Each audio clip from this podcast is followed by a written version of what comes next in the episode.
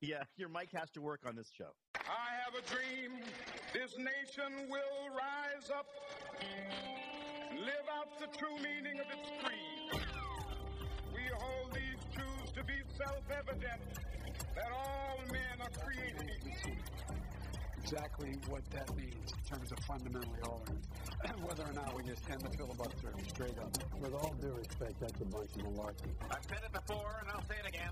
Democracy simply doesn't work. Mr. Gorbachev, tear down this wall.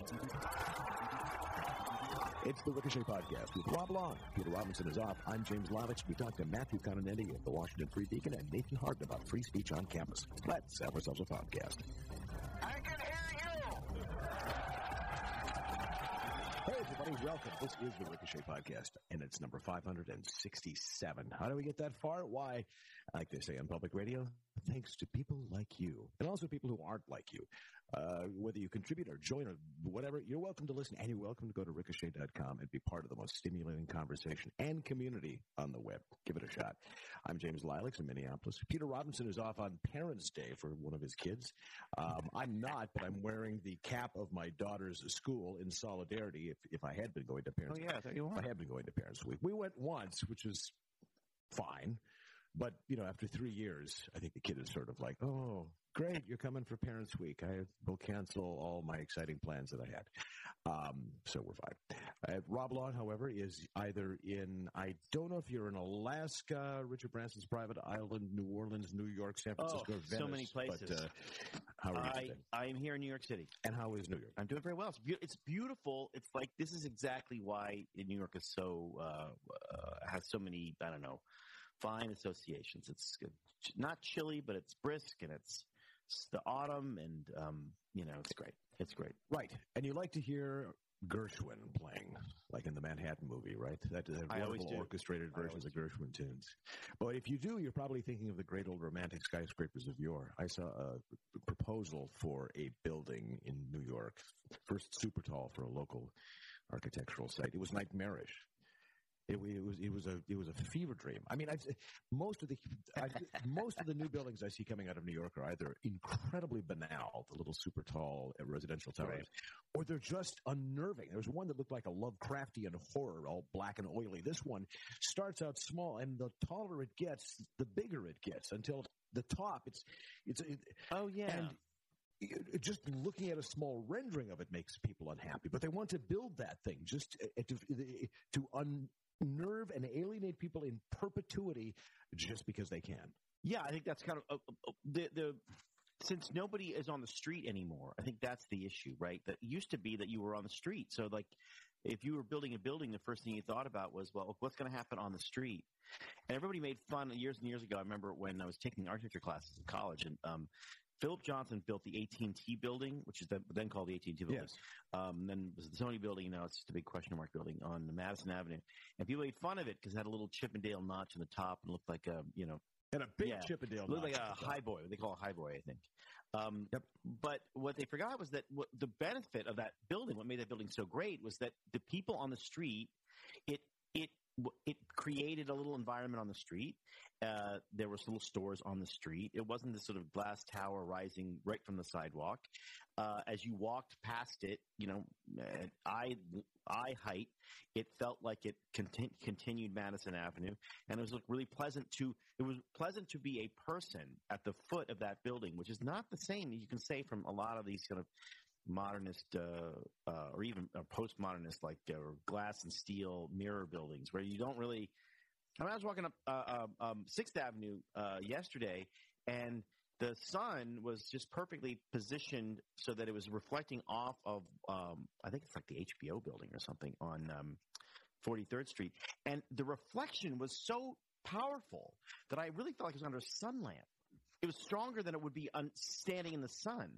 And I think this is just kind of mm-hmm. very odd behavior. They're very repellent, like you know this giant ray coming off this this cancer causing ray coming off of a company. Well, there's a there's a there's a building in London actually that is known to melt cars Yeah. because the the reflection is so severe. But what you're talking about, the Philip Johnson building and the rest of to them. I wouldn't say postmodern mirrored glass skyscrapers are the same Yeah, thing. right. The, the mirrored glass is late modernism. Postmodernism said we're going to play with all these shapes and do things like Philip Johnson did, and we're, we're going we're going to have something. We're going to have a shop on the street. Imagine Right. that. Because prior to that, your old Mad Men era, no, no, no.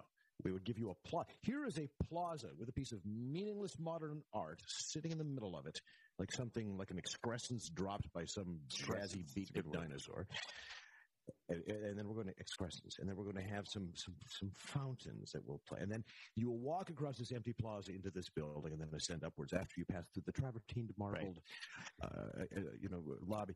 No, it's, I mean, one of those is great, but a city full of them is just a is a place full of empty places. Washington D.C. avoided that, which is odd because it's not you know it's, it's not the most urbanistic town, but lately I Height mean, have you been- restrictions. if you've been to D. Yeah. Right, which has a tendency to compress the uh, the you know the economic activity. You had stuff going on at ground level a lot more, and now, for example, you've got Joe Manchin saying, "I'm getting out of this building and maybe going across the street to the others." What do you think about? What do you think about the, the possibility of that? Because we all know that Joe Manchin is the most evil Yeah. man in the world, who's going to destroy humanity. Yeah, well, So, I, I think too that one is that like Joe Manchin will probably get anything he wants now. I mean, I, if I Joe Manchin, I'd be like making a list of things. I want ice delivery. I want, you know, uh, Hmm. Chuck Schumer deliver me ice every day. Uh, I, I want somebody to. I want. Uh, I want somebody. To, somebody from the like the progressive caucus in the House to come and, and, and collect and return my dry cleaning. I mean, the guy can get anything he wants. Um, but the second thing I think about Joe Manchin, which is interesting, I had a long conversation about him last night with some people who I, I think actually know him, um, is that he he's he's not he's only confusing to people if you're insane. If you're not insane, if you're a non-insane person, he makes total sense. Like you, you're not. He, he's completely fathomable. He's a West Virginia senator in the great tradition of West Virginia senators. We already had one of those, and it was Robert Byrd. And he's not that different from Robert Byrd. Kind of a mildly conservative Democrat, a partisan at some points, a lot less partisan than Robert Byrd was. But uh, it, th- these are not, you don't have to decode him. Now, Kyrsten I think is slightly different, but you don't have to decode Joe Manchin. Um, and I think that was, that's a sign that we are in a very weird place politically where, where a, a, a extremely traditional, centrist, moderate, quasi, think West Virginia's not really southern, but kind of sou- southern Democrat senator is just this baffling figure for people. Like, what, what on earth could he be? like, what, like, my God, read a, not even read a history book, read a newspaper from 1985. That's who he is. But he's supposed to be. His type is supposed to be gone. I know. They No. were supposed Right, to have won. right. By getting rid You of Trump, win. they got rid of all Right. things that are emanations of Trump and Manchin with his his hillbillies and his toothless meth addicts in the haulers and coal for God's sakes is a is a that that's just bygone stuff that shouldn't happen. And I, I even think it's hilarious that Sinema is anathema to them now, given that she's probably the only one who's on the vanguard Right. of all these preference shifting ideas, which are supposed to be everybody's new future and the rest of it. How can she? How can she turn on us? She should know. She has fluid sexual preferences. She ought to be able to be in favor of Yeah. high speed rail. I mean, So weird. it's like it, that's how it works. That, that said, I have to just say. I, so yesterday, I did. Um, I had a super New York day. I went. I did uh, Gutfeld uh, in the um, late in the early evening, and then I ran off Mhm. to uh, this book party that a friend of mine was throwing for this for a, a wonderful book by uh, Andrea Elliott, who's she's a New York Times writer, uh, and she wrote this book called Invisible Child. And the minute I walked in, they kind of ran up to me and they're like, "We uh, we really want you to read this book." And and she was telling me about the book, and the book is really you know heartbreaking, interesting. Um, and she sort of embeds herself in a family in New York City, sort of falling apart and coming back together. Um, and uh, she, and, and, and I don't know. She did not say this to me, but uh, it was implied later around that there has been some pushback from progressives about this book. Um, and you know, she kind of implied, you know, she just had to tell the truth and say what was going on in, in real life. Uh, and so I would say that that it, while it is, uh, I understand people when they hear, "Oh, this book's written by a New York Times writer," not interested. Uh, I know what it's going to be. Yeah, this one I think. I mean, I haven't really finished it yet. I just got it last night. Um, this one I think is going to be different, and so I, I feel like what we need to look at is, as certainly people on the center right, but mostly on the right, are, the, are green shoots. Right? I mean, you know, Peter's not here to interrupt us, but I think we need to look for uh, signs of hope, and this is one of them.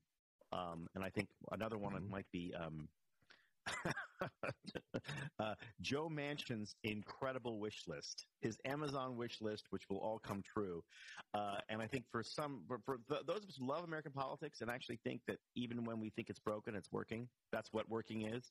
Um, uh, th- these are this is good times. This autumn, the leaves are falling. It's beautiful. This is the, the, we have a vaccine. Uh, we should be celebrating. If no one else will come to this party, uh, we should come to this party.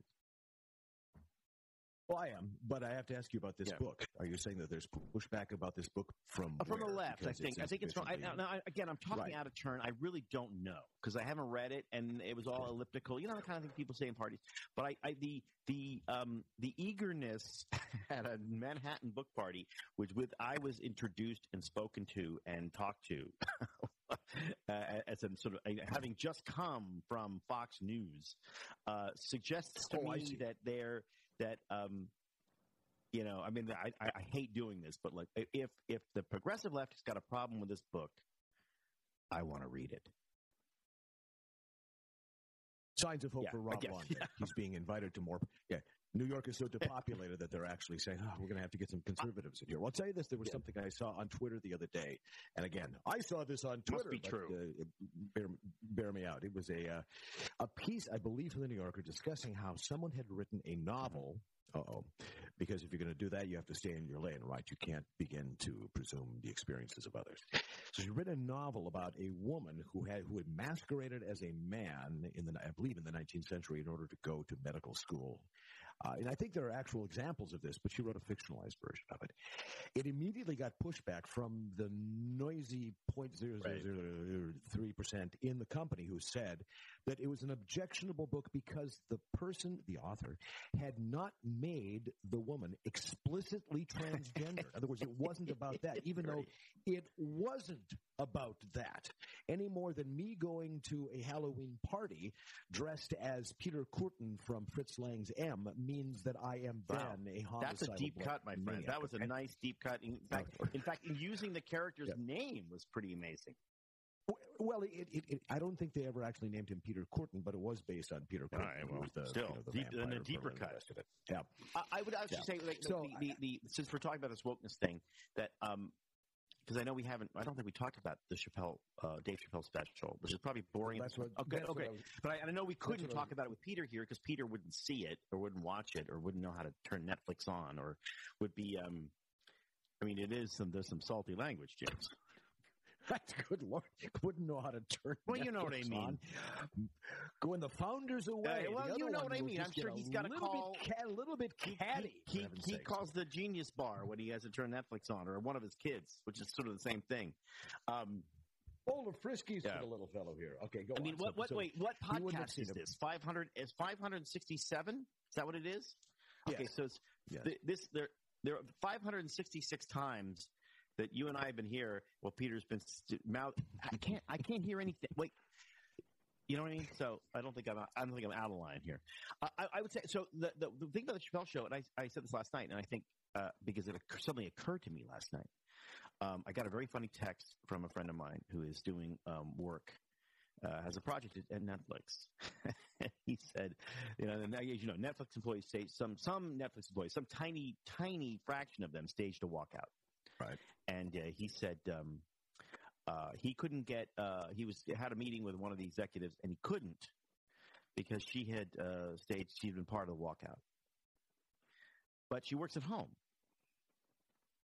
so she just walked out of her house, I guess, to the sidewalk and stood there for a little bit in protest. Like, he's like, well, why can't you just bring your phone out there? Like, it is, we're just going to be talking anyway. Um, but I would say that, and I, I think this is true, is that, I mean, if you haven't seen it, the, the, the, the controversy is that he said uh, unkind or sharp or dismissive or insulting things about uh, trans people. And um, I, I, I don't know, I guess you could say that. I, I think insulting you could definitely say, but that's, you know, it's comedy. That's okay. Um, but he told a story, kind of a moving story about a friend of his, a young aspiring comedian. Not, I don't think she was young, aspiring trans comedian, trans female, and that yeah, she was his friend, and that they will work together. And I won't give it away. It has a very sort of tragic ending that's um, uh, very moving when he tells it. Um, And I said last night, and I really think this is true. It, trans people who are in favor of trans rights and wider trans acceptance should be cheering this, not not just even being indifferent to it. He told a powerful story about a specific person, and that is how you actually move people, and that's how you move um, your movement. It's like you get people to understand that there's a story. Uh, it isn't just um, a bunch of black people arguing about demanding civil rights. It's Rosa Parks. This woman was they made her sit in the back of the bus. That's how you. That's how you move people, and so it's so ass backwards or bass backwards, I guess you should say. The idea that this is something you want to suppress, whereas this is actually something you should celebrate. Uh, and I, so I find it biz- another sign that, that, that the progressive left has gone bananas. They don't even take yes for an answer. And that strikes everybody else as complete bizarre behavior because if you watch the, the, the Chappelle thing, when he makes fun of somebody, when he makes fun of somebody, when he's saying, I'm looking out for the knuckles and the Adam's apples, uh, yeah, it's an insult. But funny. If, if, if, you, if you, if you laugh at the joke that he makes about one group, you have to know that your turn at the wheel is coming and it always will. Um, and that's part of comedy. I mean, you could never, there's a million routines from all the comedians that supposedly the left uh, adores that would never be permitted today because they're insufficiently respectful. So Rob's right. I, I mean, you would think they'd be happy saying, all right, look, we're in the conversation now. We're being granted humanity by these stories and the rest of us. All the correct, you know, the humanity is not his to grant, but maybe people will hear this story and think differently. No, they have to fixate on the one thing which suggests that somebody yeah. isn't completely endorsing and clapping and, and, uh, and accepting of the whole thing. That there's room to be made for jostling yeah. fiction and the humor that comes from it. When you had the variety story about the guy who supposedly went and confronted them and swore at them when he was just yeah. a genial big walrus of a guy who had his sign destroyed, what, what, the, the variety piece is so intent on cosseting up to the people that they feel that they absolutely have to get their arms around because otherwise they'll be canceled the variety was such a piece of dishonesty well, that they said that the big big tubby guy was shouting curses when the truth of what that story was and the thing that ought to scare everybody and open up their eyes was the nutcase with the tambourine shouting repent! Repent! Yeah. because the fact that this guy was saying that Dave Chappelle is funny and has the right to tell stories is heresy. Right an absolute minority, but the more everybody caters, suddenly it's the Westboro Baptist Church, but it's they're they're on the trans right. Side. They have all. Be, uh, I, I, thought I, I watched that thing. I thought it was kind of funny. The guy, the poor little guy with his, uh, you know, big guy. He, he he actually. I mean, I hate to say this, but I for a minute I thought maybe he's trans too, because like at a certain point, everybody like in most trans events, everybody kind of looks trans because they're all mm-hmm. you know.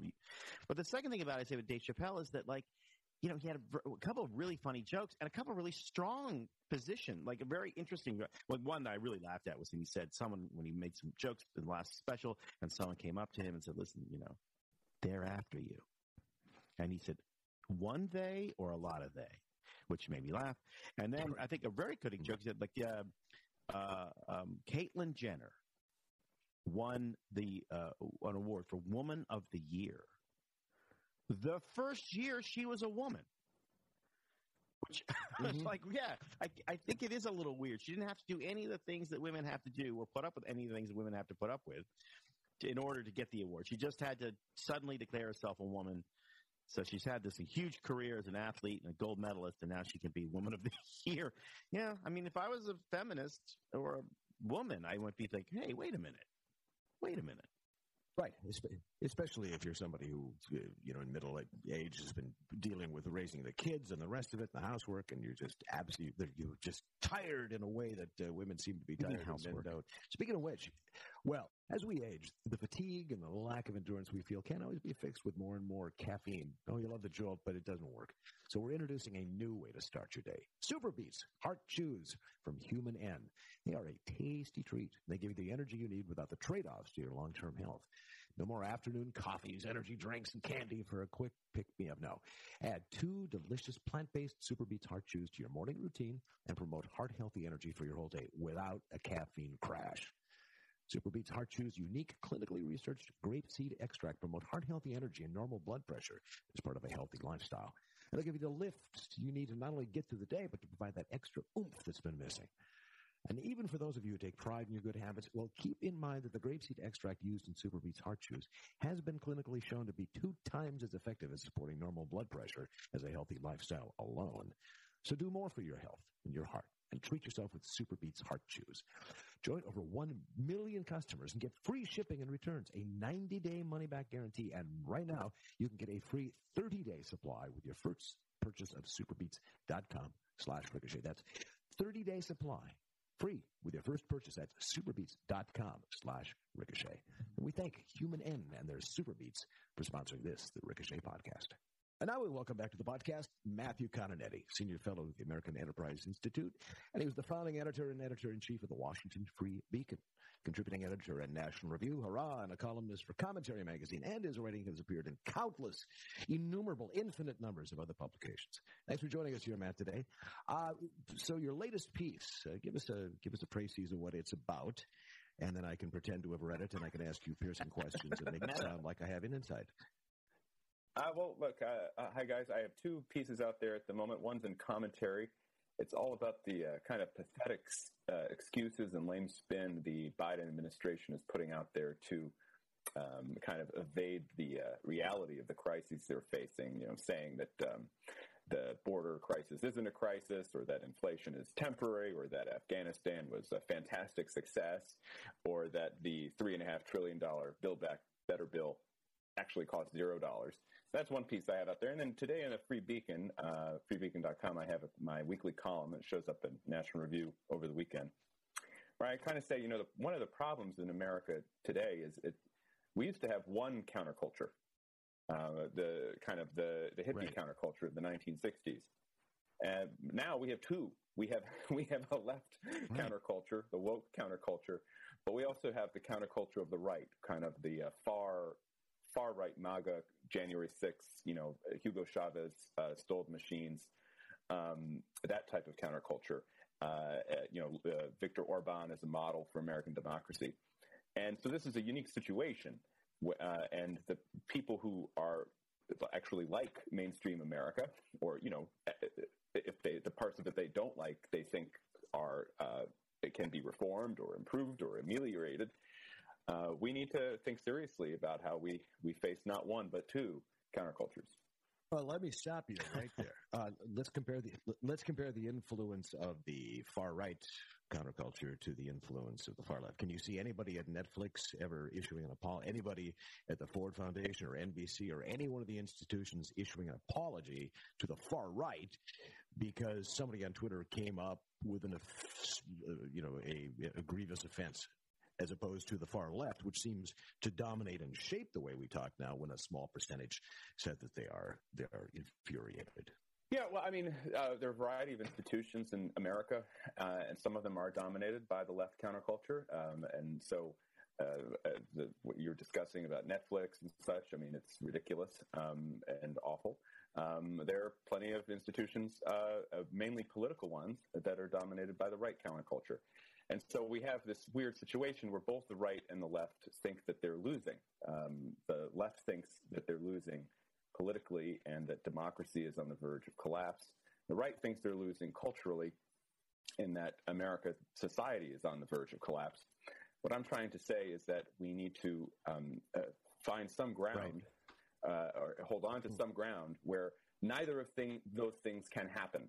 And that means that means opposing uh, the worst excesses of both the left and the right. I agree, but what what are those right wing institutions? Sorry, Rob, I'm just curious. I mean, I, I see Mhm. much more power, cultural power, concentrated in the left than I do possibly on the right. What, Yeah, what well, think right-wing- about the political institutions that are, you know, are going through the uh, farcical audits of the 2020 results at the state level. Um, think about um, uh, Republican governors intruding on the private sector and local control to fundamental, cons- fundamentally conservative concepts to ban um, vaccine or mask mandates. Um, think about um, the, the, the the quackery that's spreading on uh, social media on the right uh, uh, when it comes to uh, how to approach COVID. The idea that somehow COVID is something you want to catch, uh, or that it's good to die from COVID. Um, uh, Who's saying so that? Wait a minute. Wait, wait, wait. wait, there's wait. an article in the Federalist that said, uh, "I welcome, you know, that if you die from COVID, that's we have as Christians, we just have to accept that's the way it is." That that was Federalist, Um, so I, I think you can look at conservative institutions. There are not as many of them, right, uh, as there are left institutions. But of course, that's always been the case. Right. Um, and, and, so uh, it, it's navigating between the two is the challenge of of, the, of our time. And, and what happened though? I mean, you know, it used to be. I mean, I'm now I'm sounding an old man here, but it used to be like you could you could reliably you could. It, the, the, the lines were um, certainly when I was in college and after uh, the, everything about America is bad from the left. It's bad. The history's bad. The present's bad. The future's going to be bad because the company corporations are going to take over and watch the oceans rise. Uh, everything's bad. Uh, and then conservatives, moderates even, were like, well, I mean, everything's not, yeah, some things were not great, and then, but everything's pretty good, and like, it's, uh, well, the future's really bright. And, uh, you know, they, people kind of thought, oh, you know, the conservatives is like the, the rose, everybody complained, Reagan saw things through rose tinted glasses. No liberal has ever seen anything through rose tinted glasses. And I guess my concern is that now, what that, I think looking at things through with rose tinted glasses is often more accurate than looking at things with your, you know, your ideological spectacles on. And I mean, I say this all the time, and I'm going to say it to you because I want to hear you answer and tell me if I'm full of it. Um, why, why on the right?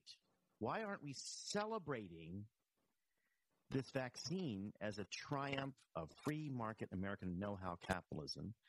It, you know, the, the let's be honest, the vaccine was invented in a lab in China, and it was solved and mitigated by American entrepreneurial capitalism in New Jersey, big pharma. And there should be a ticker tape parade, and all the big pharma executives should be going down Broadway, and we should be throwing confetti on them like they were uh, the heroes that they are. And the right is sort of like, oh, wow, we don't know what to do. I have a friend of mine who posits this horrible, horrible, very reductive, but interesting suggestion. Um, Chinese virus, quashed by American scientific know how and capitalism. America. Uh, and the problem is a lot of Republicans don't like science, and Democrats don't like America. So we'll, you were bringing a tear to my eye with that when you said that was very that was well. Very why can't inspiring. we? Like, I what's the problem? Like, aren't we supposed to be the ones who say, you know what, this is things are leave it to pe- pe- pe- this is fine. This is actually no one's suggesting we won't have a virus, but man, um, so yeah, I think there are a few things at work. I mean, one is just rank partisanship, Mhm. right? I mean, if uh, Trump was in office, he'd be taking credit for the vaccine, and uh, you'd have the Kamala Harrises of the world, as she kind of telegraphed before the election, saying, well, "I don't know, it's a Trump vaccine. I don't know if I want to take it." So it is just rank. There is just on one level is just partisanship, but there are some other things happening.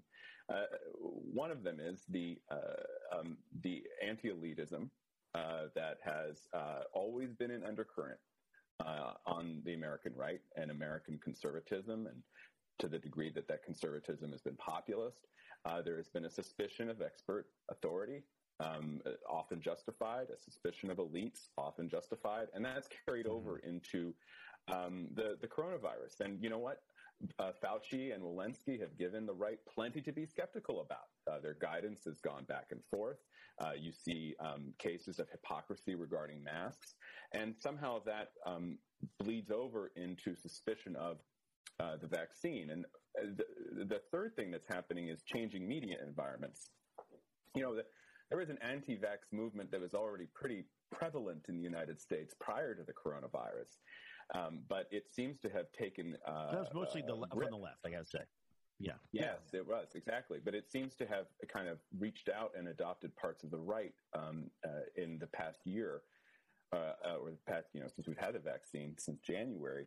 And I think that's a function of um, one, uh, social media. Uh, you know, things travel uh, virally now. Um, uh, it's hard to combat uh, mis- mistruths.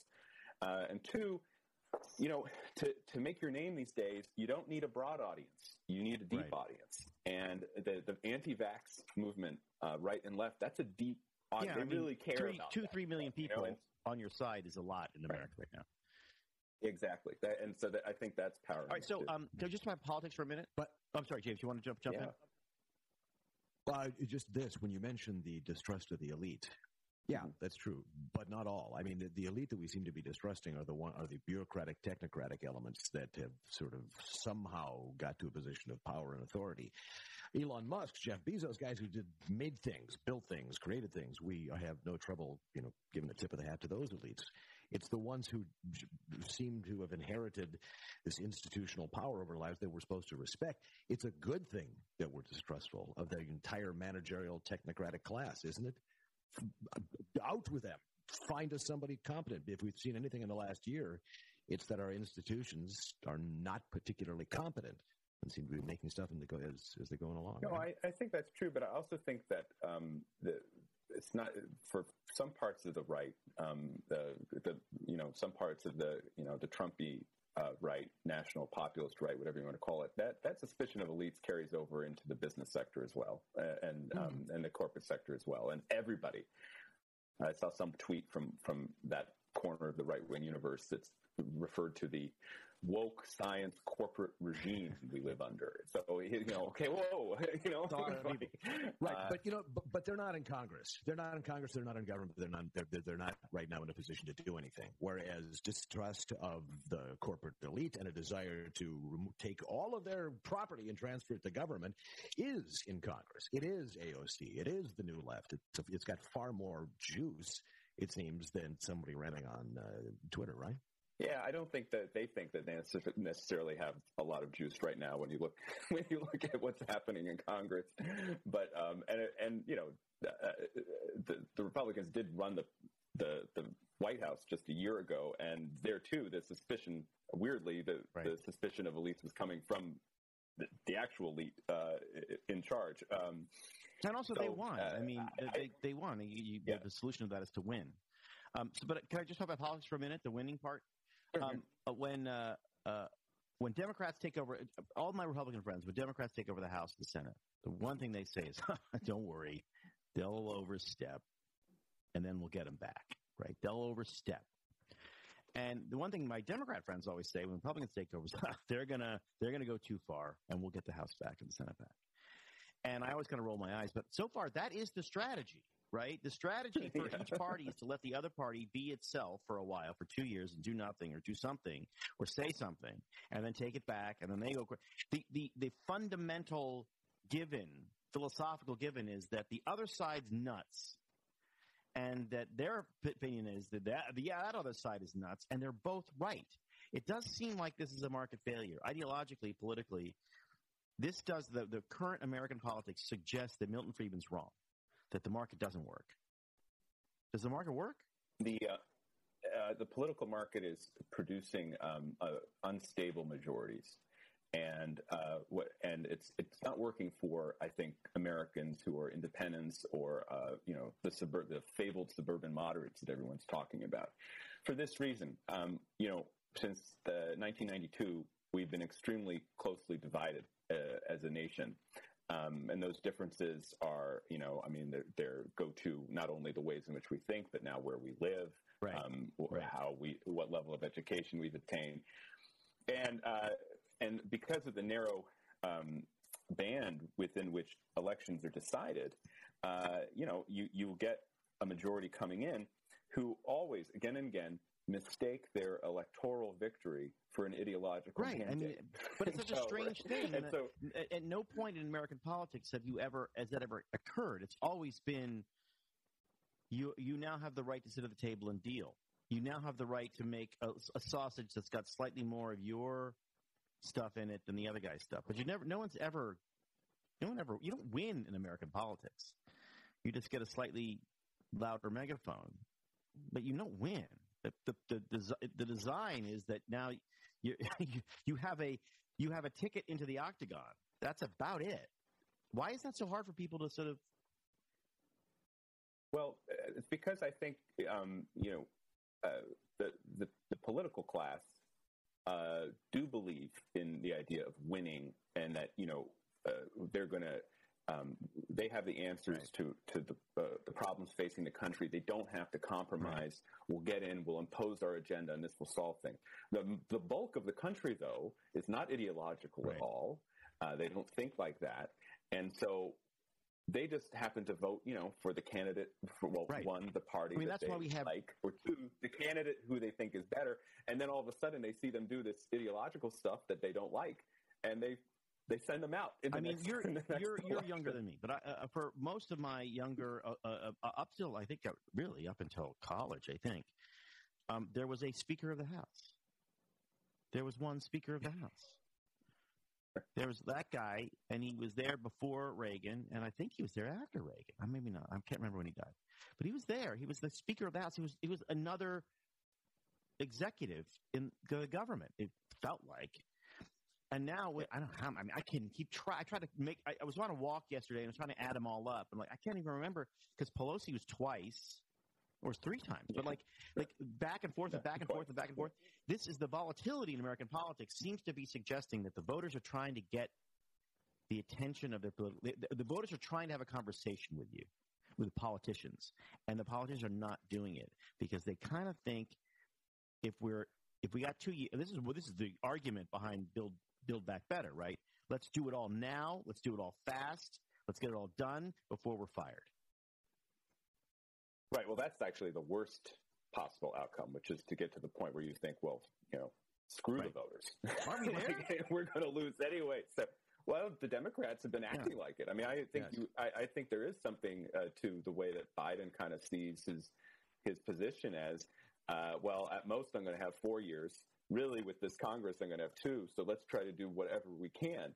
Um, that that is bad because you're not responsive to the voters, and that just that just creates this uh, cycle that I'm discussing about uh, anti-elitism, suspicion of authority, often healthy impulses, but then ca- but can often also be Yeah. radicalized. Uh, and and and so you you're in this doom loop. Um, uh, when I think what's important is I just wish that um, candidates would listen less to a social media, b the interest groups, though the interest groups are important, no doubt, but but they need to listen more to C, which is the middle, and and, and uh, we're not the uh, incentive structure is not aligned for that to happen. Okay, speaking of the middle, um, Virginia. Right now, depending on. Depending on what side you're on and who wins, it's a bellwether state, right? So if Youngkin wins, Democrat, uh, Republicans can say it's a bellwether state. This is the indication. And if uh, Terry McAuliffe wins, the Democrats are going to see our agenda still is popular. Um, for some reason, Virginia just became important at a certain point, but it, it's important now. It's a, it, says something, right? Um, are the Youngkin supporters, the Republican, the Republican candidate, are they del- are they delusional in thinking that he really could easily win, or not easily, but he could win, or is it like one more of these cases where, um, you know what, it's Virginia, McAuliffe's got a, a, a an organization there, he's going to overcome his recent missteps, and he'll be the governor. I mean, what do you? What's your sense of that? Well, he's definitely not overcoming his missteps. I, he uh, McAuliffe uh, does not look like the same Terry McAuliffe who won um, uh, the, the gubernatorial race uh, in, in 2013. Um, no, I, I think Youngkin has a shot. I think this is a toss-up election. Um, and uh, why does he have a shot? Well, one one is his opponent. McAuliffe is a retread. Um, uh, he's not forward-looking. He's Right. backward-looking. Um, and he's ha- he's approaching this race with a sense of entitlement. Like, you know, of course you have to elect me governor so I can run for president in 2024, right? Voters don't Right. like that. Uh, another reason is uh, the education issue. That It seemed clearly huge, right? That did that turn the It's huge. Yes. I- I I think the comment that McAuliffe made in the September 28th debate, where he said offhandedly, "I don't think parents should have a role in what teachers teach." that, that- that- you know, what I, that that would have may hated have to be been in his the most. campaign room watching this Well, debate now when he said it. he's been like, oh man, oh, I mean, he, It's a bit, it's, it's a bit elitist. Yeah. Yeah, like and he shrugged it off at first, but then you know he's now unleashed this new sixty-second spot uh, where he's talking direct to the camera and s- saying, "I want you to hear it from me because Glenn Youngkin took my words out of context. you can't take the words out of context. It's a video recording. It's on tape." Uh, so, uh, so I think education uh, is is helping Youngkin. Uh, the third But thing education is, represents uh, something else, right? Doesn't it? Doesn't? Isn't it emblematic of something? it represents the Yes. kind of the, the, the degree of uh, alienation of kind of the democratic uh, woke uh, elite from, uh, like as I've been saying, ordinary people who think that you know students go to learn the basics and not uh, that they should feel shame uh, depending on the color of their skin or that uh, they should be re-educated into the niceties of transgenderism. So yeah, that, that does stand in for something. And finally, yeah. I'd say the third thing is voters are tired yeah. um, that um, that they uh, people just you know they in Virginia especially Biden won Virginia by about ten points. They they moved en masse to uh, defeat Trump, and now they're being asked again to go up against to to this guy Glenn Youngkin, who is not Trump, who seems you know friendly, uh, is running a positive campaign, and it's not it's not scary. So it's hard it's hard for them to be motivated. And the last time Republicans won statewide in Virginia was Bob McDonnell in 2009. It was the same yeah. thing. There was a huge drop off uh, among Democrats and in Northern Virginia between the Obama election and the McDonnell uh, election, and um, I think something might happen uh, this year too. Uh, I well, we'll see where that middle resides. Yeah. I mean, you said we have to appeal to the middle, you're absolutely right.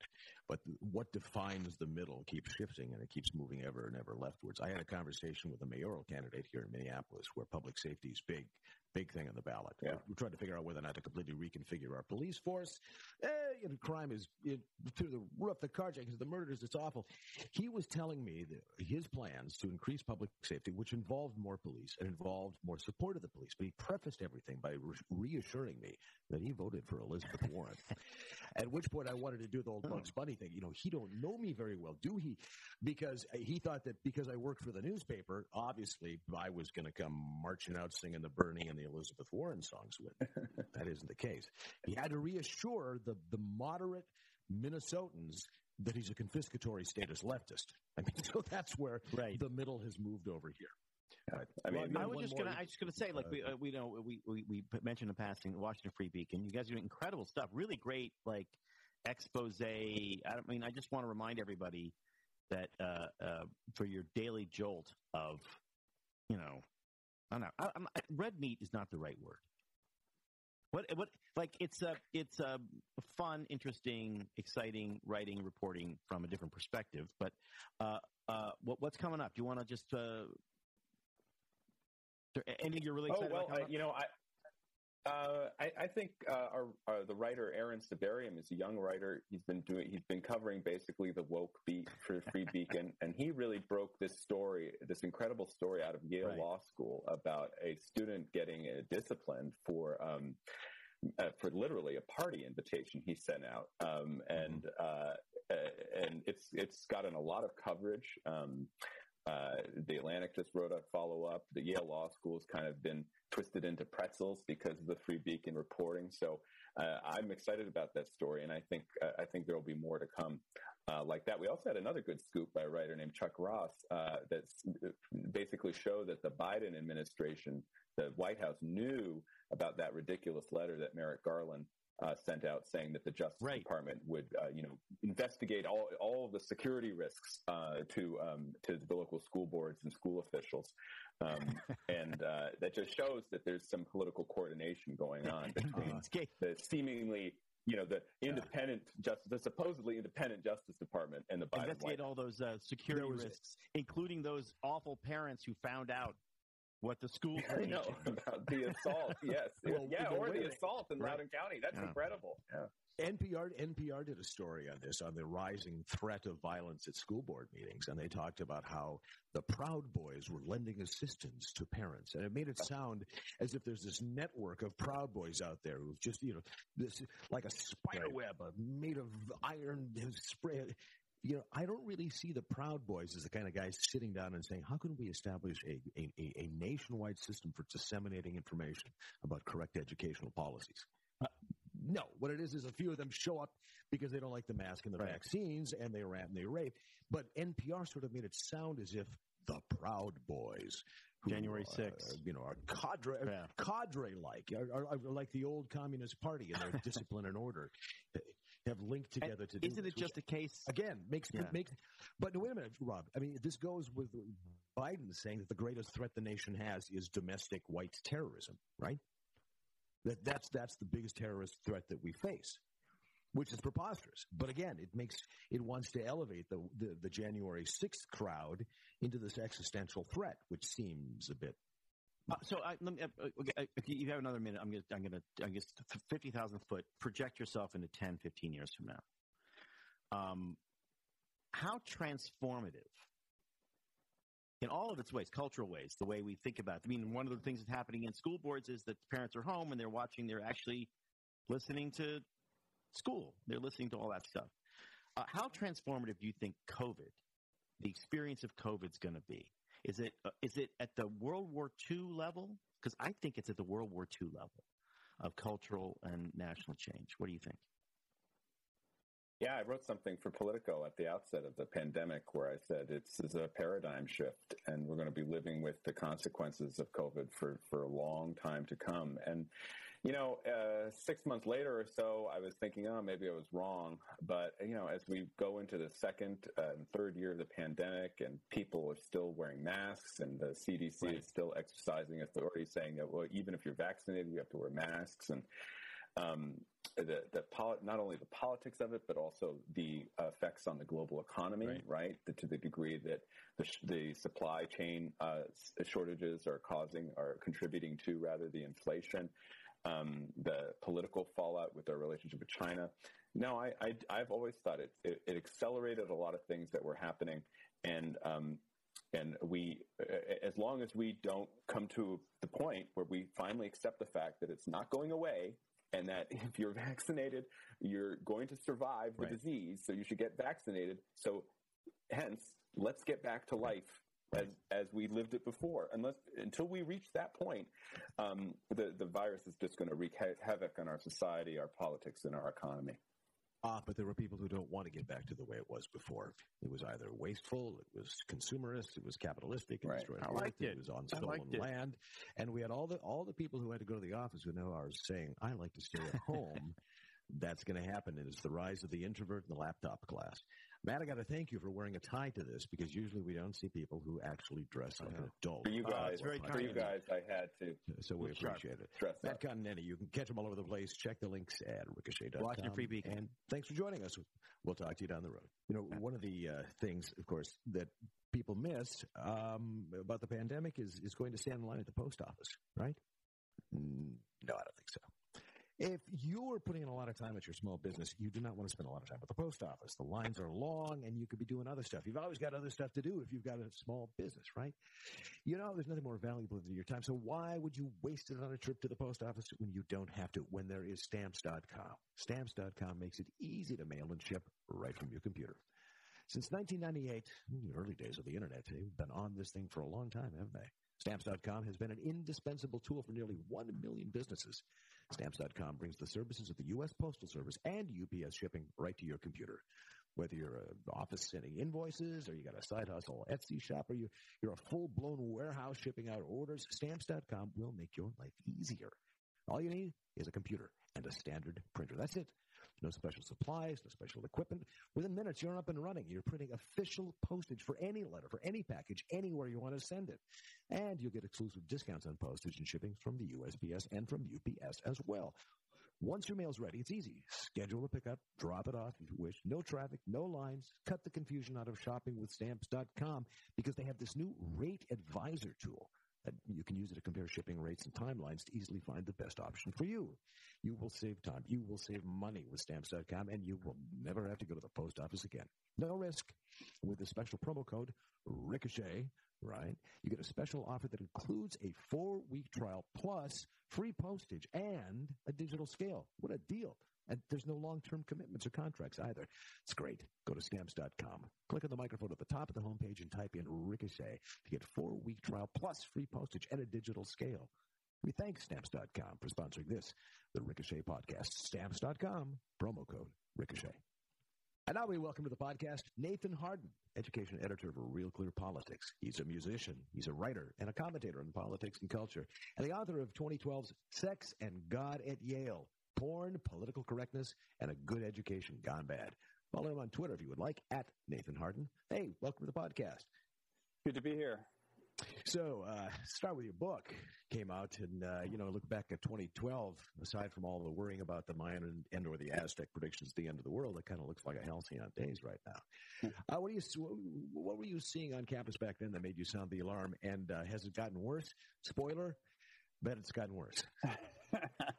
yes, uh, in a word. So you know, it's it's very interesting. It's been almost ten years now since um, since Sex and God at Yale came out, and you know, it was a pre Me Too uh, era, and there were there were many sort of uh, you know the sort of wild porn stars on campus things that were going on uh, then, uh, which seemed so out of place at this elite institution would probably not pass muster um, today. Today, on the other hand, uh, the kind of censorship overall, the sense that uh, you know we're walking on constant eggshells with every different identity uh, group and what we can and can't say.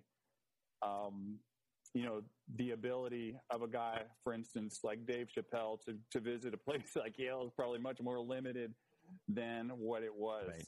Uh, so yes, in that sense, uh, I think the climate on on campus we all sense has gotten much more precarious when it comes to viewpoint diversity and free speech. Right. In 2012, compared to today, it's like going to a weekend at, at, at Nero's Villa. Now it seems like the anti-sex league from 1984 has taken over, where supposedly everything's sex positive and everybody's all great with this new kaleidoscopic set of options, but nobody should do anything about it because there might be harm, there might be lack of consent, there might be misgenerated, all the rest of it. I, I can't think of a, of, of a generation that considers itself to be so in tune truly with the Dionysian nature of life and yet does absolutely nothing about it except scurry back to the little cubby holes and uh, you know and perform some onanistic act to uh, what they Well, see in the, I know it's a picture right there. Well, Uh, yeah. Uh, so, oh, sorry, so Nathan, you, you uh, uh, Real Clear uh, Politics. You're the education editor for Real Clear Politics, and you guys just have a Correct. new kind of survey. Yeah, this is uh, it's really cool. We did this in partnership with the people at FIRE, the Foundation for Individual Individual Rights and Education. Um, great uh, First Amendment group, and it's the largest uh, survey on the topic of free speech that's ever been conducted. Over 37,000 students across 159 colleges, and really this is data driven. You know, we we've obviously heard all the anecdotes Right. uh, uh, about speakers being canceled or you know shouted down, but we wanted to put some hard data behind this. So this these rankings that we came up with, this is like sort of the the First Amendment version of the U.S. News and World Report rankings. You can actually see you know where where you're you're more likely to be permitted to to speak your mind, or where you're more likely to encounter diverse points of view on campus, and it's all by and large coming from the students themselves. So we ask them things like, you know, how open are you to having a controversial liberal or conservative speaker on campus? We took that as a Right. data point. How comfortable do you feel disagreeing with your professor? All that into a numerical score uh, that we use for, that we hope students and parents will go to and actually use as a piece So of you information ranked them, when they're but you rank by university. So you, you, you ranked by colleges, but also the, some disturbing like poll number, you know, responses for me anyway. Um, eighty percent say they self censor. Eighty percent. I mean, I Yeah, at least some of the time. and I guess I would say is like Uh, what I've always heard from college kids is that oh, you know, you see the pictures of the crazy kids. That's al- always a small percentage. The rest of us are just going to class. But this poll Mhm. suggests, this the eighty percent suggests that the rest of them are just going to class and keeping their head down and not raising their hand, and simply censoring themselves. Yeah. I think it's important too to look at this as a problem that goes beyond our colleges. Yeah. These students are coming in with a very fearful mindset. You know, it starts on in social media. Uh, these, the, and this is what people like Greg Lukianoff and Jonathan Haidt have written about. Some the, the sort of growing fragility of mind uh, of the younger generation, um, where words are now considered harmful. Words are violence. Um, Okay, yeah, they and yet, Ironically, ironically, yeah. Two thirds say that it is not acceptable to shout down, and one in four, almost one in four, say it is acceptable to use actual physical violence to stop unwanted Now, campus I got to speech. say, when when I read that at first, I was like shocked. Like, oh my god! But then I thought, well, wait a minute. I mean, that's not that different from the way it was in 1968, surely. What's the difference? I thought I asked myself between 1968 and today. You said this. I, I, I don't think it's the same number. Yeah, you have very close to the same number of undergraduates who think they should be break stuff and sit in and and throw Molotov cocktails and riot. The difference is that this, in 2021, the faculty and the administration agrees with them. Is there anybody at I don't know our alma mater, Yale, say, standing up for the institution of Yale? It seems like everybody at Yale, even the people getting a salary from Yale, are ready to tear it down. Well, there's there's Nicholas Christakis, Right, right? right. Um, uh, who famously was the victim of one of these uh, mobs a few years ago. I- think there's a growing sense, even among you know the, the sort of old guard liberals at elite institutions, that that we're in trouble, and you see more of them uh, standing up. But a lot of them, are, you know, a lot of them, frankly, are afraid of losing their Right. jobs. You know, the idea that a tenured professor uh, can get fired. When we just saw this guy at the University of Michigan who's lost his, uh, who's not teaching anymore because Right. he showed Othello Right. right, Uh, in in class. So I don't think And not he, Uh, he showed I don't Othello, not the James Earl Jones version. He showed the Laurence Olivier The, uh, in makeup. right. right. um, you know, there's just a growing sense of fear that hey, and and Jonathan Haidt said this to me a couple years ago. I no longer have as interesting of classes. I no longer bring up the challenging questions that I might have five or ten years ago because you know I I just can't trust that that's not going to lead to you know one of these bias reporting com- committees and another Right. controversy. It's not worth it. The Uh, students are there to educate the professors now. Yeah. The students are the students are the red guards who are there to imprint upon their better, their you know the old guard, that you cannot say this. I mean, the idea somehow I I, I don't know when you guys went to Yale. I was going to the University of Minnesota in the eighties. The idea Well, somehow we're about the same age, me I'm going to wa- Yes. okay that I'm going to walk around campus like this raw flayed nerve in fear of being uh, you know Yeah. finding offense somewhere is what it seems to be. I mean, the, the, the decline of intellectual activity, uh, intellectual curiosity, cripples all of these institutions. Now, you talk about how there's this inertia in the bureaucracy because they don't want to get they lose their job, they don't want to you know sacrifice the tenor and the rest of it. But they basically kind of agree with these people. They just regard, they just think they're a little too far. How does this come back? Does it come back? Well, some people are saying, right, these institutions are lost. Other people think, no, you know, I tend to be more of the kind that you, you can't give up this ground uh, without a fight.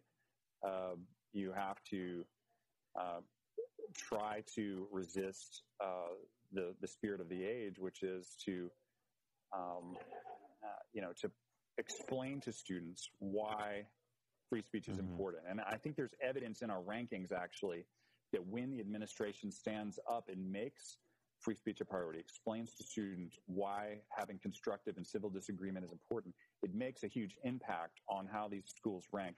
Places like the University of Chicago, who's famous for its Chicago statement on free speech, they send a clear message so that even conservatives who go there, and it's a very liberal institution overall, even conservatives who go there say that they feel relatively comfortable expressing Hmm. themselves. But um, if this, if the administration takes a passive attitude, they don't stand up for this. They don't in, explain to students why it's protected, why it's important. Um, it's not going to be a good picture uh, for them. So we think that this is these rankings also serve as a indicator for those leaders on campus, both professors and administrators, that you know, you if you have work to do, uh, here's the evidence of that. Well, I was going to say that you know part of the problem, of course, is I mean, look, it's terrible. You can't show um, Laurence Olivier's Othello, all that stuff. I guess I'm more worried on the chilling effect on science and research, right? Because that ultimately is the you know Right. we'll we'll we'll all be fine if we don't see Laurence Olivier's Othello. That's we'll live. You know, it's not great. It's you know, but Yeah. um, well, what happens when that you know, we're in the middle of a pandemic, and there are there, there's the right way to think about it and the wrong way to think about it. There's the right way to Right. look at the research on um, virus transmission, and the wrong way. Um, and um, if you're somehow you're un- unlucky in science, and you have scientific evidence and research and an intellect that says points you to the wrong way, officially the culturally wrong way, how much trouble are you in? If you're a tenured professor at a big university and you are saying things about COVID that are undeniably true, but nobody wants to hear. I mean, that to me, I'm a little bit worried Right. about that than I am about Othello. Yeah, there's a there's a client uh, climate scientist who was just canceled at MIT. He was going to give a, give a guest lecture there, uh, only because of his views on affirmative action and, and college Right. admissions. Right, Right. had no, nothing to do whatsoever with his views on science or climate change. That was an alarming. I've I've seen several uh, well-known liberal writers actually saying, you know, this is a this is a new kind of cancellation. This actually had nothing to do with, with A new kind of, speech. the bad kind of Oh, cancellation. yeah. Right. This is the bad Right. kind, yes. Uh, they're suddenly realizing, wow, you know, they're coming for us too now. And, and I do think one of the things we may see is that, uh, you know, the various intersectional, uh, you know, uh, confederate nations of, of within progressivism may begin to turn on one another. But can I, And, can I just be uh, cynical for a minute, just for a second? Sure. A huge part of college, for a long time, has been freedom from parents, partying. I mean, that's what frats are, but keg stands, right? That's been a big part of college. Been part of the culture of college, part of the popular culture uh, understanding of college. The other part has been Yeah. simple careerism. You, I mean, and I don't mean that in a bad way. I mean it's in a Mhm. good way. You go to college and Yeah. you learn a thing, and then you get, and then your parents who didn't do to college, go to college, and they don't know the thing, then you get to be the lawyer, you get to be the scientist, the doctor, the lawyer, whatever it is, right? Right. And then a certain amount of it has been simple prestige credentialing, right? Oh, I went to Yale. Right. Uh, so I met Right. people who now, uh, you know, are my friends who are powerful, right? That, and maybe number four, number five was, uh, you know, I read Chaucer. I my my brain expanded. I'm maybe four or five. I'm not criticizing. I'm saying that's the way it was. So if I'm a parent now and I'm look, reading about and I read your, even your list, which it does have some bright spots in it, um, why go? Why spend the money? If I had a hundred grand for my kid, can you like I don't know, take a lot of class at community college and learn something serious, and then travel, and then and then keep fifty grand to move to a city and get yourself started. I mean, like why wouldn't you? Like what what what's the I don't mean what's the idealistic argument for college. What's the practical Mhm. argument for college in 2021? Well, I, I think there's a growing suspicion among many people uh, that, that the cost isn't worth it, uh, partly because they see um, that it's driven, uh, it's, it's drifting more and more away from that ideal Right. that, you, that you that you pointed out. Um, you know, and there's there's now a growing sense that there are other pathways. You know, just as, this is sort of a triggering thing to say, but you can learn to code. Right. Uh. Uh, we, we just got knocked off Twitter. Sorry. We just- that um, and why you don't you you know famously uh, you can you can become a tech titan uh, by dropping out of these elite colleges if you want to follow the Zuckerberg Gates model. So um, I- I think that the the sense of uh, it being a safe path to sort of prestige is still very powerful, especially Right. these elite institutions. Um, you know, I certainly participated in that uh, in my own way. So uh, I don't I don't think that it, it's going away, but I think if you're spending two hundred thousand dollars for maybe um, you know a, a kind of mid tier institution, and you can look at all these other very uh, plausible pathways. If I had a kid who was great with computers and and, and coding, I think I would just tell him, yeah, you know, you don't need Yeah. this. Um, and you raise a great point too about just about speaking of technical issues, the science angle. Um, you know, another big issue that I've that I've seen coming up is that that these political correct uh, limits on research are, are dangerous is in the area of gender because we're not allowed to talk about biological sex differences anymore. This goes to Mhm. a lot of, of issues in medical research um, and, and scientific research. So we are getting to that place where, you know, um, it, the the sort of liberal uh, stranglehold on science, which is the, has kind of been their religion for the last thirty years, it's now suspect as well. And there's a there's a newer Right. uh, religion that superseded that, and it comes to down to identity politics. And yet, would you ever go to a doctor who thought that sex differences don't exist? Like, why would you go to that doctor? I mean, I don't. Th- I don't think No. even the people No. holding signs at the Netflix uh, trans rally would would they'd still rather go to a You doctor who understands how the human body works. You may not believe it. Your doctor may not believe it, but you will, you will be required to say Right. these things Right. in public. Right, Nathan? Isn't that Right. where we're going?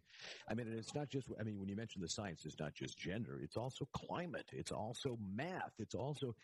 I mean, if you, if, you have institutions that actually entertain for a second somebody who is talking about destroying Western paradigms of mathematics because they regard whatever because it was a partic- participant in colonialism and has to be deplatformed or de- de-emphasized.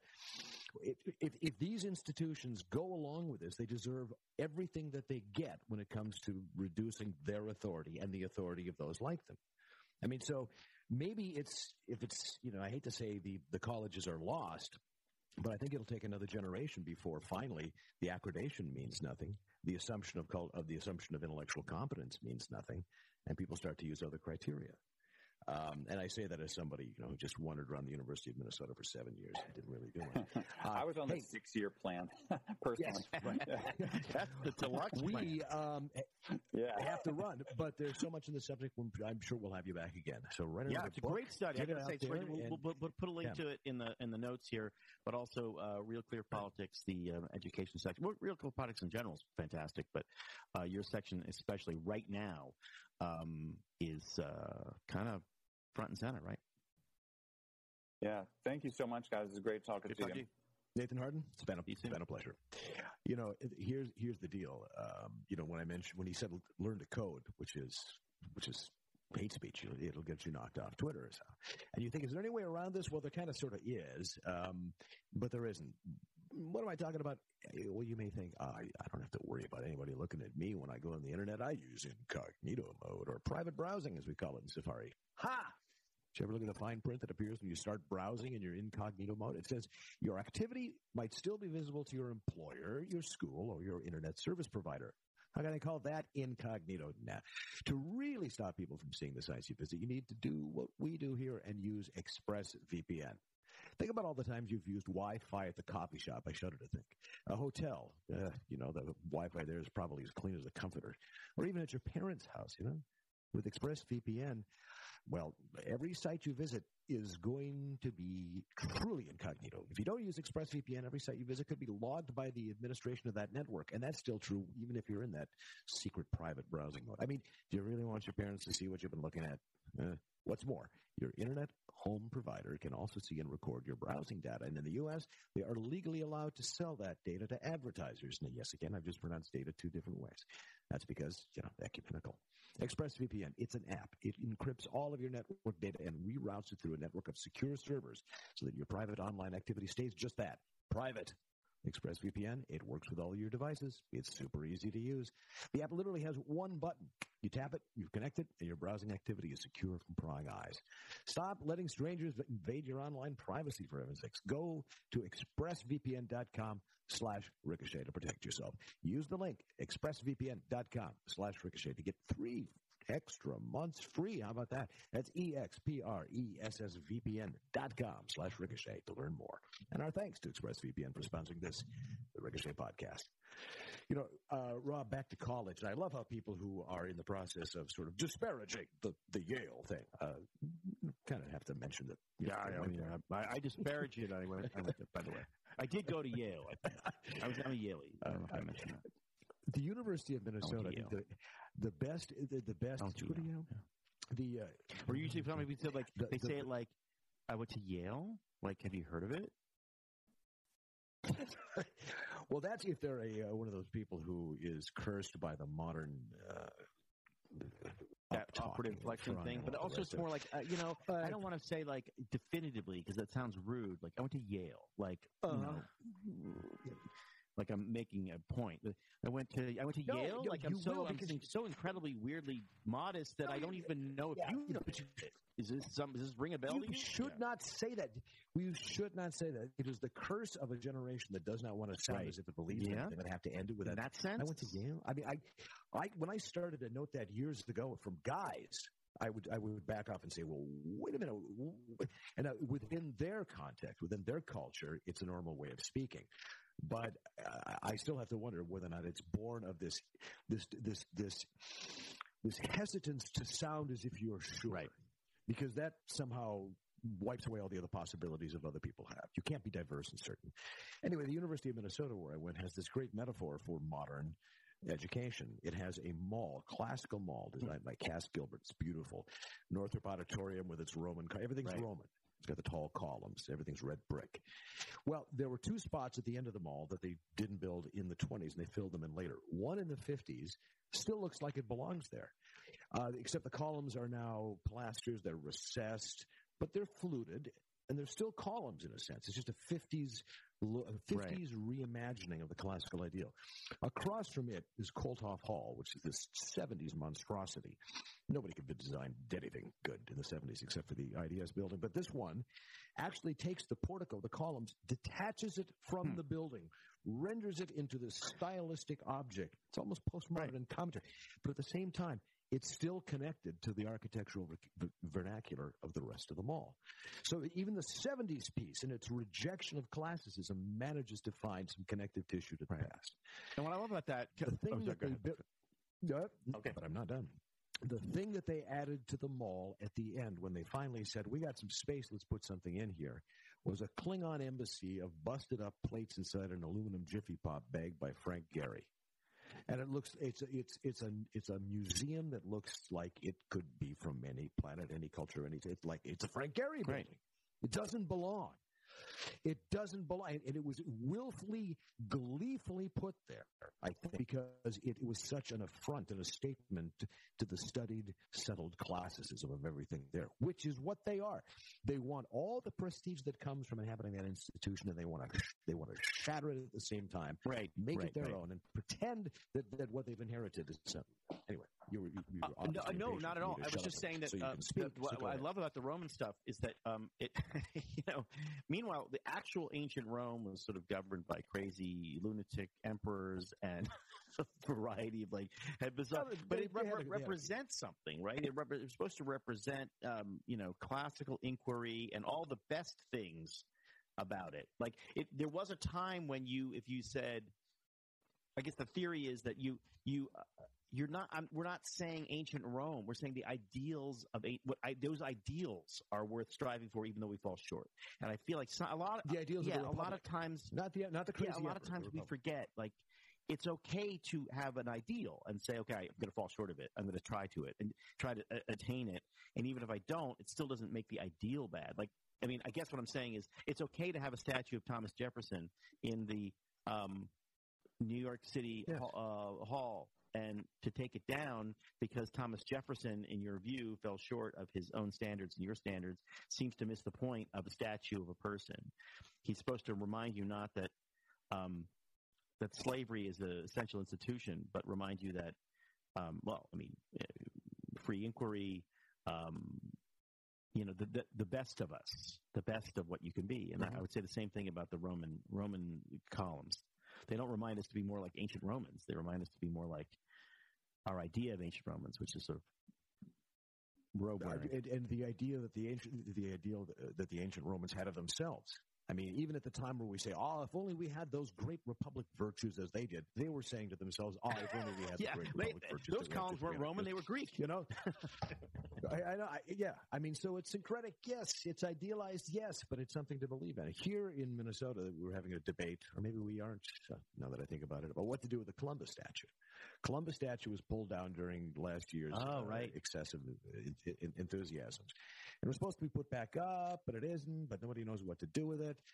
And you know that whole uh, iconoclastic, literally toppling of monuments makes me think back to what Matt was talking about at the beginning of the show. It is not the right wing counterculture that is doing this. These are not equal elements. The culture that is the most disruptive of the society that we know is not the right wing culture. It is, it, I think it's fringy. I think it's obsessed with little details, but it hasn't coalesced into something that took down the statues and burned the, and burned the streets, burned the buildings, spattered the, attacked the White House for God's sakes. We've forgotten about that attack from Lafayette Park. So I, I, I think he's wrong. I think he's wrong in sort of placing these in equal status as, as though they, uh, they are equal threats. We do have two countercultures right now. But I think if you want to talk about a right counterculture, that would be the one that actually seeks some sort of return to tradition that isn't based in all the stuff that people talk about when they talk about the far right, right? I mean, do you yeah, see I mean, this? look, I, I the, the the argument I have had with people on the right and people on the left is always, well, well they're- worse. And uh, yeah, sure. I think I think they are Yeah, worse because they they they, are. they are everywhere, and we're not. And the right wing is not everywhere. I'm not really part of that, but Right. they're, not everywhere. But uh, that doesn't mean that doesn't mean it isn't it isn't something to be. Uh, that I'm I'm I'm certainly concerned about from, from the people who generally share my world uh, political view. Like I'm more concerned that those people I, I find I have I, I differ with them on one big issue that is really important to them, and I don't know why it's important. And so there are a whole lot of people who uh, I think like me, and there are probably a whole lot of people who don't like me. Who probably, there are a whole lot of people who no longer listen to this podcast. There are a lot of people who quit Ricochet because we differed on one Oh, I see what you crucial aspect, and that to me I is like it's too, it's too bad. Um, uh, the, the, what I, what what worries me more is that I feel like the that there's a huge portion of the right that is beginning to act like a huge portion of the left, and I already lived through that. I went to college and I went to you know I've been in the culture, and I don't I don't really want I don't really want to not have a, a home, and I sometimes feel like I don't. So Right. I understand I understand Yeah, your point, I know but I, you I but it's different when it's the people that you. It, a political science professor at Harvard or Yale cannot disappoint me. A, a, an activist with purple hair and a picket sign cannot disappoint me. I'm already already expect to be disappointed. I didn't. I didn't. I was hoping that the people that I could, you know, see a bunch of people on my side who were still rational, and I'm. I sometimes I'm wondering about that, but that's just that's my journey, and that's not anybody else's. Right. And you know what? Uh, there are people who differ from you who are not rational. There are people who look at you and believe that you Exactly. are not rational. That's very well. true. Some of this can be empir- some of this can be empirically proven to be uh, uh, accurate. A lot of this, Matthew Continetti, some of the things that he believes are not rational. In Yeah. other words, yeah, yeah. It's just I'm I'm a big tent kind of guy. The only thing, and and I, it's the only way we're going to win. What I can't stand is the idea that if you differ on this issue, you must be cast out. That we absolutely have to con- concentrate it down to the purest of the pure. And anybody who says that is just wanting to go. I guess here's what I mean. I mean, like, uh, this, is- this is not what I mean. I want to say two things before we go. Uh, uh, one sort of thing I'll say in a minute, and then the other thing I'll say right now. Um, when uh, last night, late last night, I got this new, uh, alert. Uh, there was a death on a on a set, a movie set. Alec Baldwin um, was uh, had a prop gun, and as happens every now and then, um, not that often, um, it was miss in some way. We, it's murky what the rule, what actually happened, but what we know, what someone died and someone got really seriously injured because he pulled the trigger of a prop gun. Um, and my instant urge there was to to have an opinion about it, and I do have an opinion about it, which may make me sound like a jerk, but it may not. Um, and one of my and so I, and I've been like, okay, what what's the protocol here? Do you get to say your opinion? no, shut up. That's the protocol, Shut right? up. Just, just don't don't don't say anything. I think that's the protocol. It's just wait. I mean, I mean, you know, there'll be a time when I can share my opinion. I don't need to share it now about um, the problem with gun safety on movie sets being that nobody on movie sets does anything about guns. Um, wait, Everything that was my thing. We can wait. We, we, Whoops. Yeah. but we can wait on just Yeah, about all of this stuff. Just think, put yourself back in the mindset of somebody 30, 35 years ago who, upon reading something in the newspaper, might, okay, and they have an opinion about it, like Right. you did. They have an instant opinion about what they just read. But they had, in order to express it, they had to go find a piece of paper. They had to find a pen. Right. They had to find a pen that Right. worked. And Where the pen didn't work because they ran yeah, out of like yelling at ink. people. It was, So they had to. So they had right. So they had to go down to the Ben Franklin and get some ink, and then they come back and they sit down, and then they had to write it and put it in the envelope if they had one, and then they had to find a stamp, and then they had to go to somewhere and mail it where it would be ignored and probably not put in the newspaper. Now, of course, whatever idiocy springs to your tongue and your mind, it can be instantaneously Right. And that's one of the reasons, and everything is poisonous because of it. I too had a variety of thoughts upon hearing this about Alec Baldwin. But as with most things, you just sort of, Yeah, I mean, just, you get calloused as the sides of your tongue. my view has nothing to do with Alec Baldwin in this. person. I don't have. It has nothing to do with him. It has just to do with movie sets and um, who's on them and props. But anyway, uh, but I do have one opinion. I'm happy to share. I'm not happy to share. I'm un- unhappy to share it. Um, but I just just learned it. Uh, that uh, the gr- great great comic actor, very very funny, talented guy, Peter Scolari, who you might remember. He is Oh. just starred in a uh, TV sitcom called Bosom Buddies, which was not a success, but launched both his career but also the career of Tom Hanks and was funny in a lot of ways. And I remember watching it and feeling like, as I, I was watching it as a kid, thinking like, this seems so sophisticated and hilarious. You could not do that show now.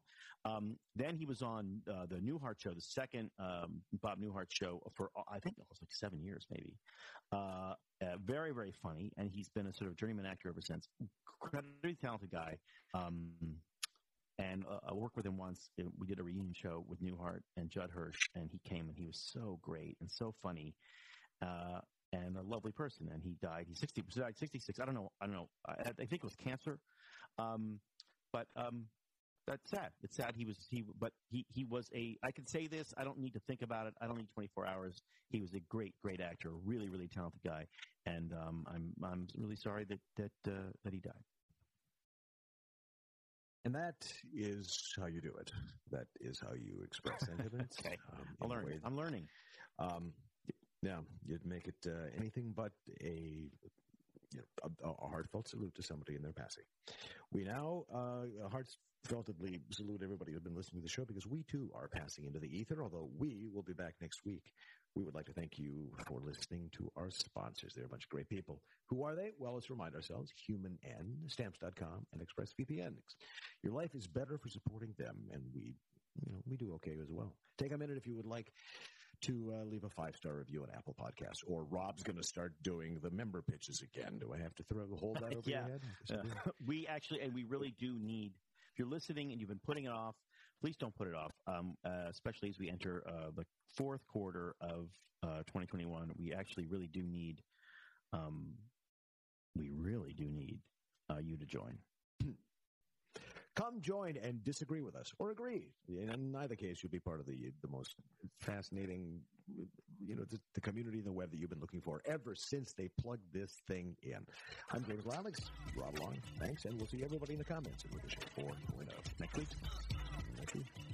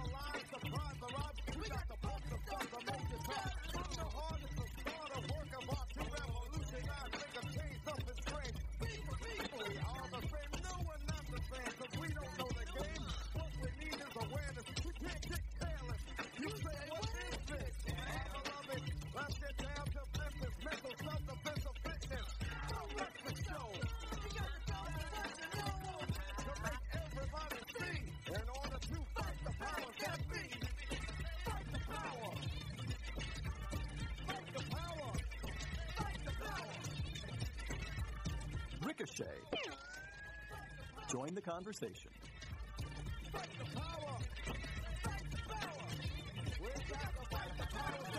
The